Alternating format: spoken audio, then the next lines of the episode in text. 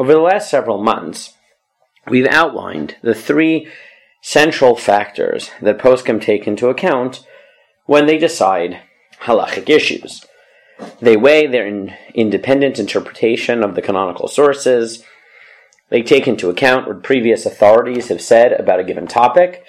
And as we've discussed in the last several weeks, they take into account various types of customs those of the nation as a whole, those of individual communities and families, and the like. We've also discussed earlier in the year that once a posek has taken those three factors, they use that to generate the most plausible interpretation of the halachic issue at hand. Under normal circumstances, they rule accordingly. If, however, there are extenuating circumstances, there's what we refer to in halacha as shahat chak, so then it is legitimate for them to rely on minority positions or less likely reads of the sugya. However, all of this is necessary to determine the theoretical law. When dealing with halacha l'maaseh, practical law, one must take the theoretical decision and apply it to reality. And that introduces an entirely new series of issues. Namely, how does halacha determine the reality upon which a theoretical law applies? Now, even under the best of circumstances, this can be complicated. For example, even if the general principle behind the laws of checking vegetables produce for insects, for bugs, is agreed upon, namely, that if there is a vegetable which rarely, if ever, has any insects in it, it's a miyut she'eno matsui, so then one need not be concerned and can consume the vegetable without checking.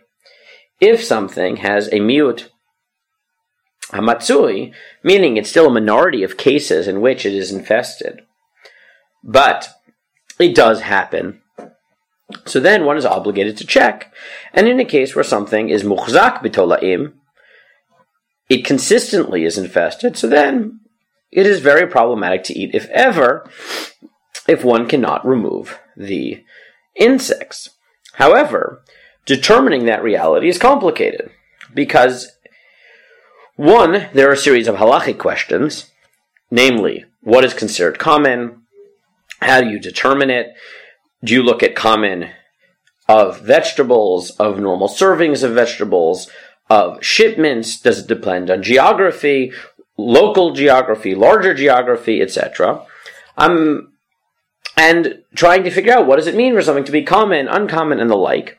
And each of these questions, besides for answering the halachic principles of what counts as common and how do I judge it, it then has the complexity of actually determining the reality which may not be that easy. But to look at it more fundamentally, in order to understand the way in which psak moves from being halacha in theory to halacha lima'aseh, to being practical law, a posek must go through the process of applying the theoretical material to the reality he, he is facing. And this forces us to ask how exactly a posek goes about doing that. What I want to do today, before we get into some of the, the nitty gritty, is uh, is it in fact the responsibility of the posek to determine reality? Because theoretically, we can understand poskim as having two roles. One is to say that their job is to, in fact, make a final decision on the halachic question posed to them. That entails both understanding the theoretical material as well as delving into the reality in front of them and then applying the theory to the practical case. However, another way of thinking of psak would be that a posek determines the theoretical reality but perhaps it is not their responsibility to determine the mitziyut, to determine the reality upon which that halacha will be implemented. The responsibility for determining the reality may fall on the shoulders of experts, perhaps in medical cases, on the doctor, um, and the like. So, which way do we view poskim and the act of psak?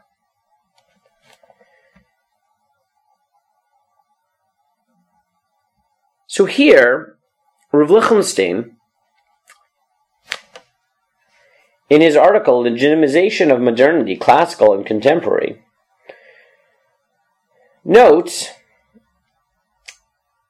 the following radical thesis, as he quote, calls it, from Rav Moshe Soloveitchik, the father of Rav Yosef Dov Halevi Soloveitchik.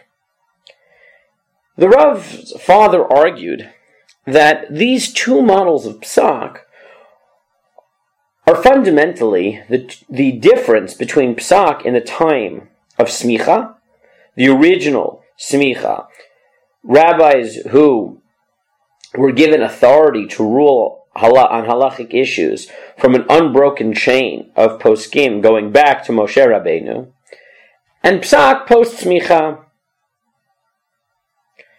And I quote, the Rav once quoted his father, Rav Moshe Zal, to the effect that the nature of psak was drastically changed when formal classic smicha was terminated.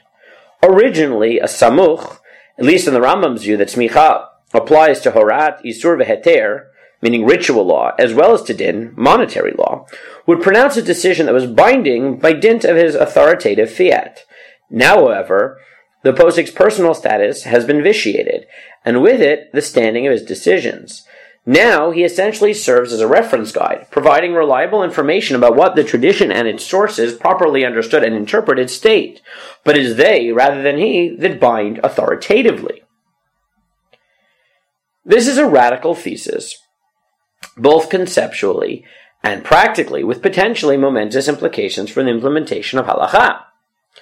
Legal decisions obviously entail two components elucidation of the code, or the rule and assessment of the particular situation to which it is applied. Juridic authority is ordinarily empowered to deal with both components, and the obligation to submit to its dicta encompasses both. When violates thou shalt not deviate, the injunction from which the sentence which they shall declare unto thee to the left or the right, by challenging the, by, sal- by challenging the Sanhedrin's factual determination no less than by rejecting its theoretical conclusion. Yet, if one accepts Rav Moshe's contention, this ought not to be the case with respect to late periods. If a posek is only an interpretive reference guide to halachic sources, one might accept his rendering of the concept of the halachic corpus, but rely upon one's own judgment in evaluating the facts. And here Rav Lichtenstein presents the thesis from Rabbi Moshe Soloveitchik, as he understands it, that fundamentally the role of the Samuch, the role of the original rabbis, was indeed to paskin halacha from the theory all the way to the practice, and their authority was therefore not only on their assessment of what the theoretical law should be, but on the reality to which that law should be applied, and therefore their final decision was also binding by dint of their authority. However, as Rav Lichtenstein explains, Rav, Moshe Soloveitchik argued that this is not true of a contemporary posik, whose authority is to determine the theoretical law.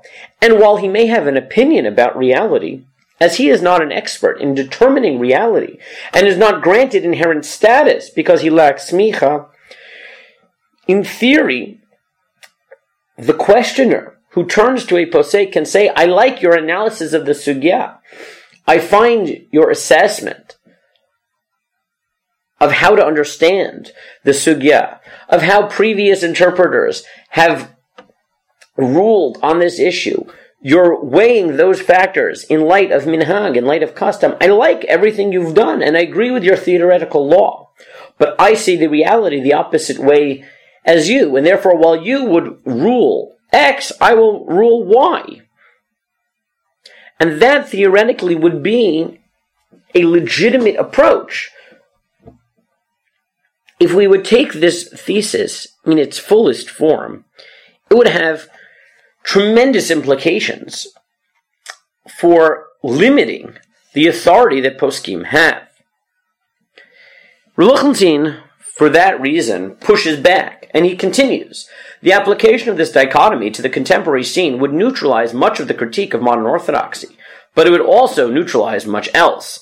And I think that one should be reluctant to ground legitimization upon so radical a thesis. On the other hand, it certainly ought not to be dismissed entirely, and it can be borne in, borne in mind as an auxiliary factor, a concept that can be appreciated by anyone familiar with the byways of psak. Concurrently, in a far more modest vein, one could harness the element of factual evaluative capacity to our previous discussion concerning the selection of a pole star.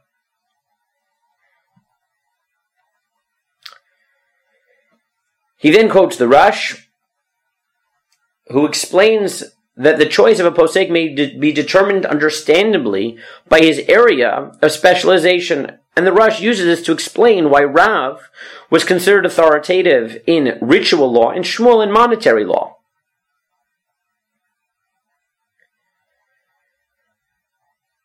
And he notes that according to the Gemara and Sanhedrin Daf Rav was particularly trusted in certain ritual law because he was known to have spent time to understand it. As the Gemara writes, Vamarav, Shmona Sar Chadashim, Gidalti Eitzel Ro'eh Behema Lida'ezamum Kavua Ve'ezamum Over. Rav says he spent 18 months spending time with a shepherd to know what types of blemishes were temporary and transient and which were permanent because there are different implications of that, lahalacha. But coming back to Lichtenstein's point, he contends that one should neither accept the thesis in its fullest form nor reject it.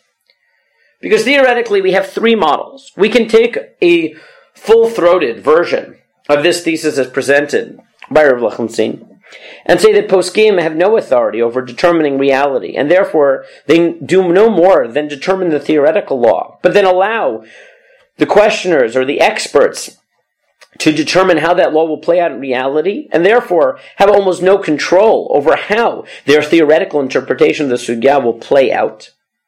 At the other extreme, we could say that essentially, as Moshe Soloveitchik described of the Smuchim, they have full authority. Not just to determine the theoretical law, but to understand the mitziyut and therefore apply the law from beginning to end. A middle approach, however, is to argue that clearly the primary role of poskim is to determine the theoretical halacha. That is their expertise. However, poskim have the right and responsibility to attempt to understand the mitziyut and apply the halacha to the reality as they see it. While perhaps their authority over the interpretation of the reality is not as strong as their authority with regard to theoretical law, it, is also non it is also not non-existent. And this makes sense, I think, descriptively with the way that many people ask questions. As the Rosh notes, in the time of the Gemara, Rav was known as an expert in ritual law, and therefore people turned to him and his positions were considered authoritative. Shmuel was known as an expert in civil law, and therefore his interpretations in dinim, in monetary law, were considered authoritative. Nowadays,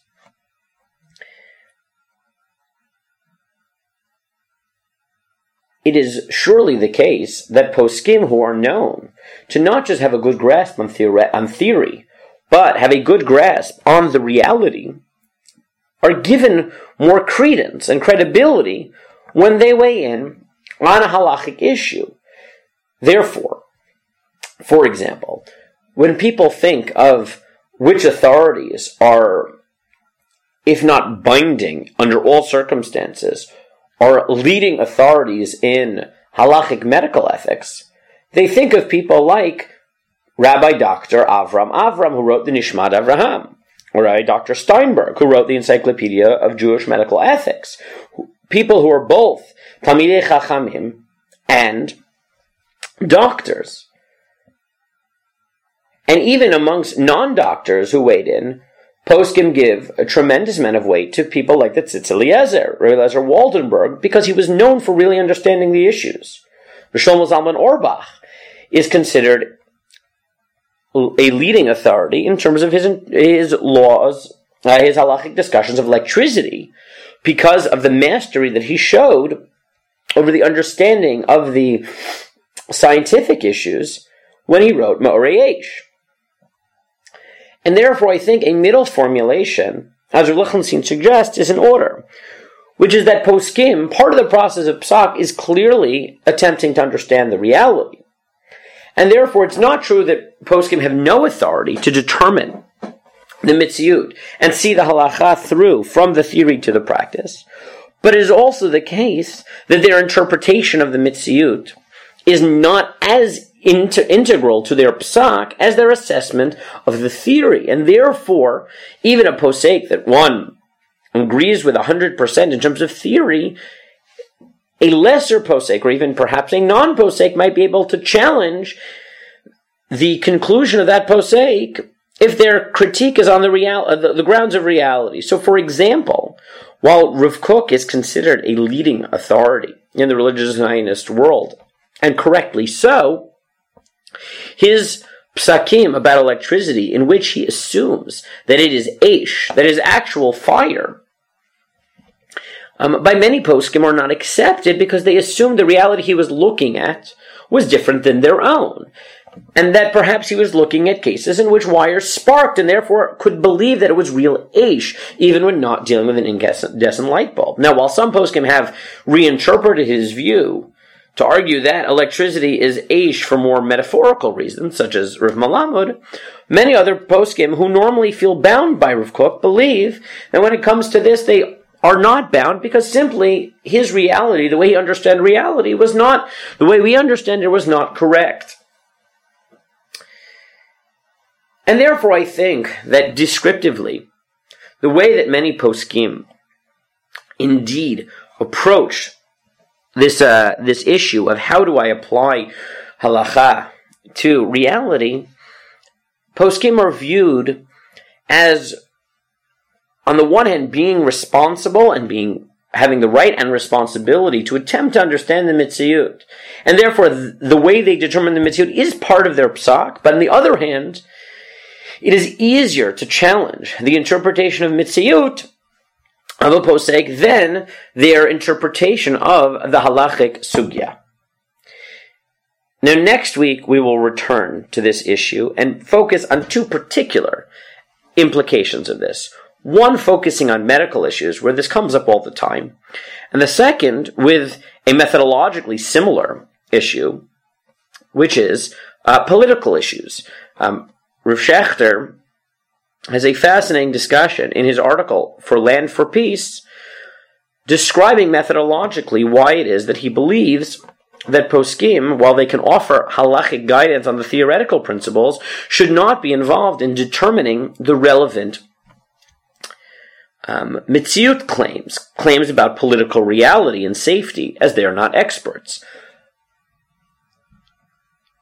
The approach of certain poskim to claim that when it comes to medical issues or political issues, that their role should be to describe the theory behind it, but leave the actual implementation to the experts is essentially a less extreme version of the view that we've just presented from Rav Moshe Soloveitchik. They don't, I believe, deny that the posek has any role in determining the mitziut, but they do recognize that fundamentally their role is to determine the theoretical halacha, and therefore recognize in cases which require significant expertise that the best thing for them to do is to provide the theoretical background, but not weigh in on the mitziut. But before we turn to those next week, I want to note that even if we don't accept the fullest and strongest version of this thesis, and we accept a more mitigated version as presented by Lichtenstein, um, it is important to note that there is much support for a distinction along these lines. So, for example, the Gemara in says as follows. It brings a case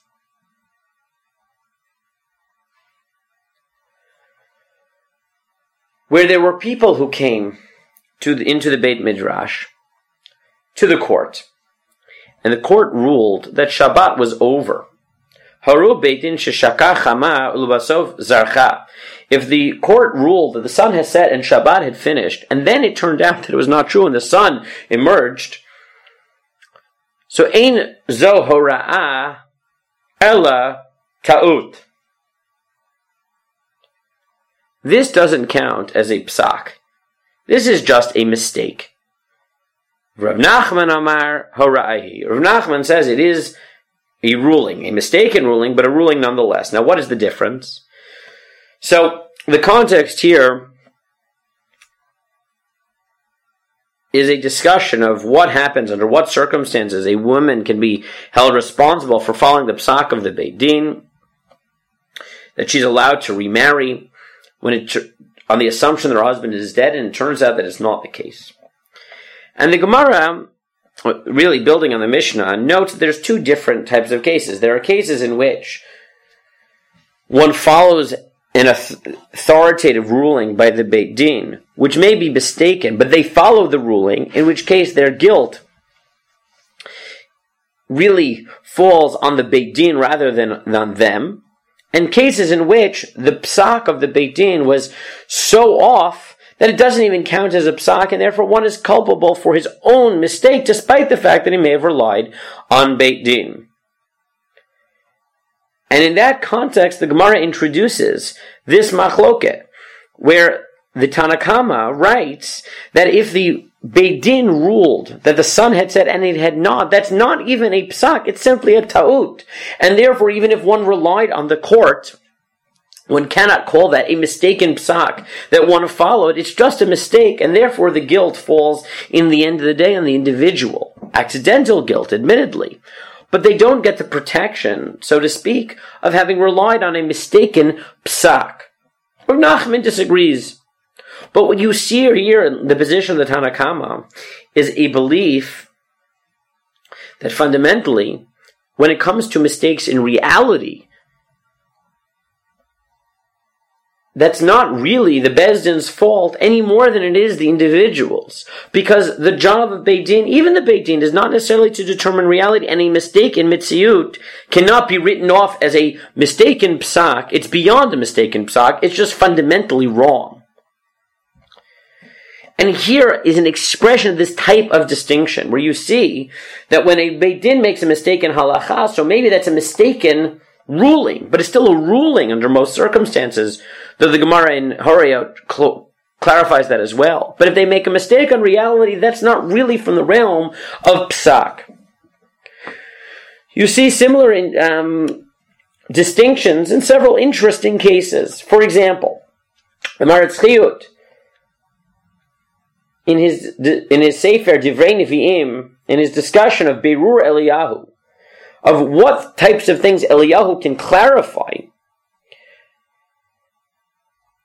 he says as follows: We know that in general we don't allow Nevi'im to paskin halacha. Because the process of psak is not given over to Shamaim, it's given over to, to mankind and therefore to Chachamim. And a Navi ruling as a Navi cannot introduce new law, while they can make a temporary ruling. So, what does it mean when sometimes we say that Eliyahu will clarify things? So, Maharatz Chayes solves the problem as follows, and he says, "Well, how can we let Eliyahu solve halachic issues? Doesn't that violate the notion that a navi cannot be mechadesh halacha?" And he says, "No. That would be if he came to Paskin halacha, the theoretical law. He says, "Ki lo yavo rak levarer hasveikot v'lo l'shanot min adin asher kavo v'omed etzleinu nevuvato." And later on he says, "Ki gam b'safek asher balachamim mikoch ne'alam lem teva hadvarim." He says, one of the things that Eliyahu can do, even if he can't paskin halacha is that he can explain things if we're our doubt is in the nature of the physical things, of the reality. So then that would not violate his the rule that a Navi cannot weigh in because he's clarifying reality rather than halacha. And I think one can find other cases that fundamentally point to the fact that while we may not accept, as I've mentioned, Rav Moshe Soloveitchik's extreme formulation, a more mitigated version that, as Rav Lichtenstein supports, is indeed evident throughout many cases in Psak.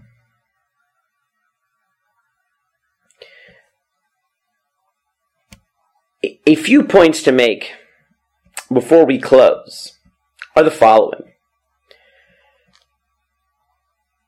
Even if one accepts this, one must note that under certain, in certain cases, while it may seem that something depends on the mitziyut, it may not. What do I mean?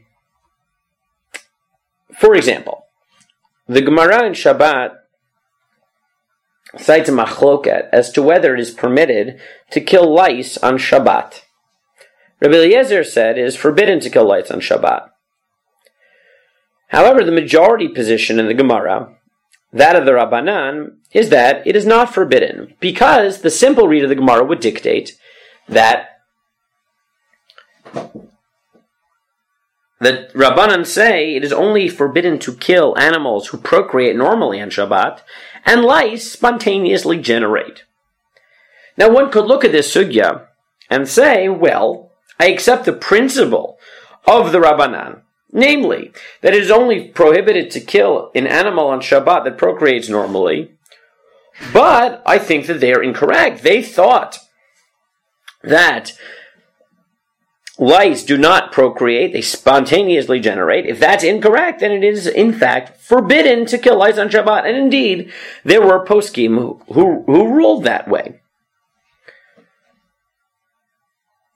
However, if you look at this sugya, the poskim really divide. Some, as I said, indeed take the position that the Rabbanan were weighing in, both on the theoretical law and the mitziyut. We agree with their theoretical formulation. We now know that their assessment of the mitziyut was incorrect, and therefore we changed the halacha, and now would be forbidden. And to be fair, my sympathies may be with that position.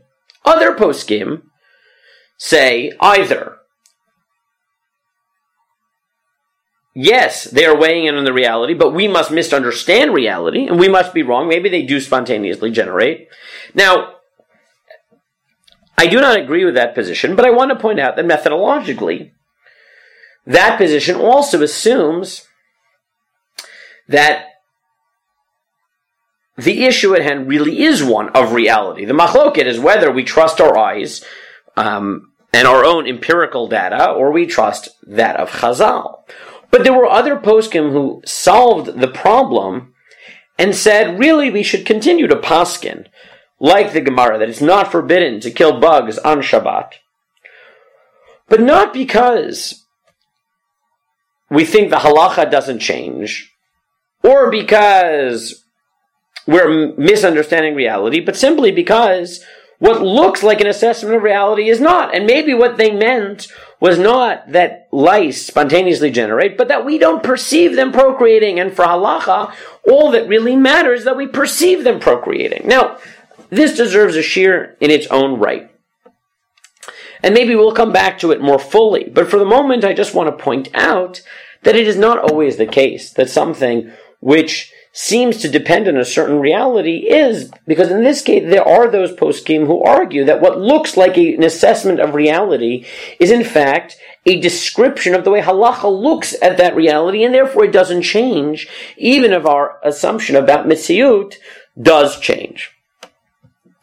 And therefore, sometimes when it comes at least to rulings from the Gemara, it will be a little bit complicated to figure out what things are in fact dependent on Mitziyut, and therefore would be like the Ta'ut in the Gemara in Yevamot, that the sun has not set or has set, and what cases are really halachic claims which are fully within the authority of Chazal or a later posek to weigh in on. Um, another relevant issue that one will have to look at to fully understand this issue is the question of whether there can be, at least in Shas, a machloket b'mitziut, a dispute about reality, if one believes that there are machlokot about mitziut, machlokot about reality in the Gemara, then that means that the poskim did think in the Gemara that part of their role was to determine reality. And certain poskim fully believed that there were such machlokot, such as the Or Zarua in Chelek Bet, Hilchot Shabbat, Siman Samach, who thought that there were several cases in which Chazal argued about mitziyut, from which it's clear that he thought that part of the halachic process and part of psak was the posek weighing in on reality, and therefore you can have machlokot that hang on mitziyut. Other Rishonim, however, did not accept this, such as the Ramchalava in Psachim Daf Bet.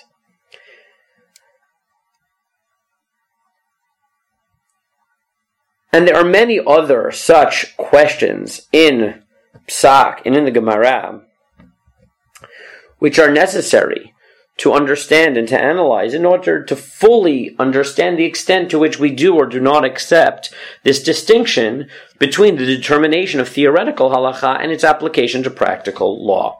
But what we've shown today is that while there may be different degrees to which one accepts this thesis, the fact that the authority that a posek has over the halachic issues is different in nature and perhaps scope than his authority over determining the mitziyut, the reality, understanding that distinction is important to understand how it is that poskim approach many of the thorny issues where the main question is not the theoretical reality, but is its application to the real world. And like I said, next week we will return to two of such issues medical questions, and political ones to see a little bit of how this type of distinction might play out in an actual halachic case.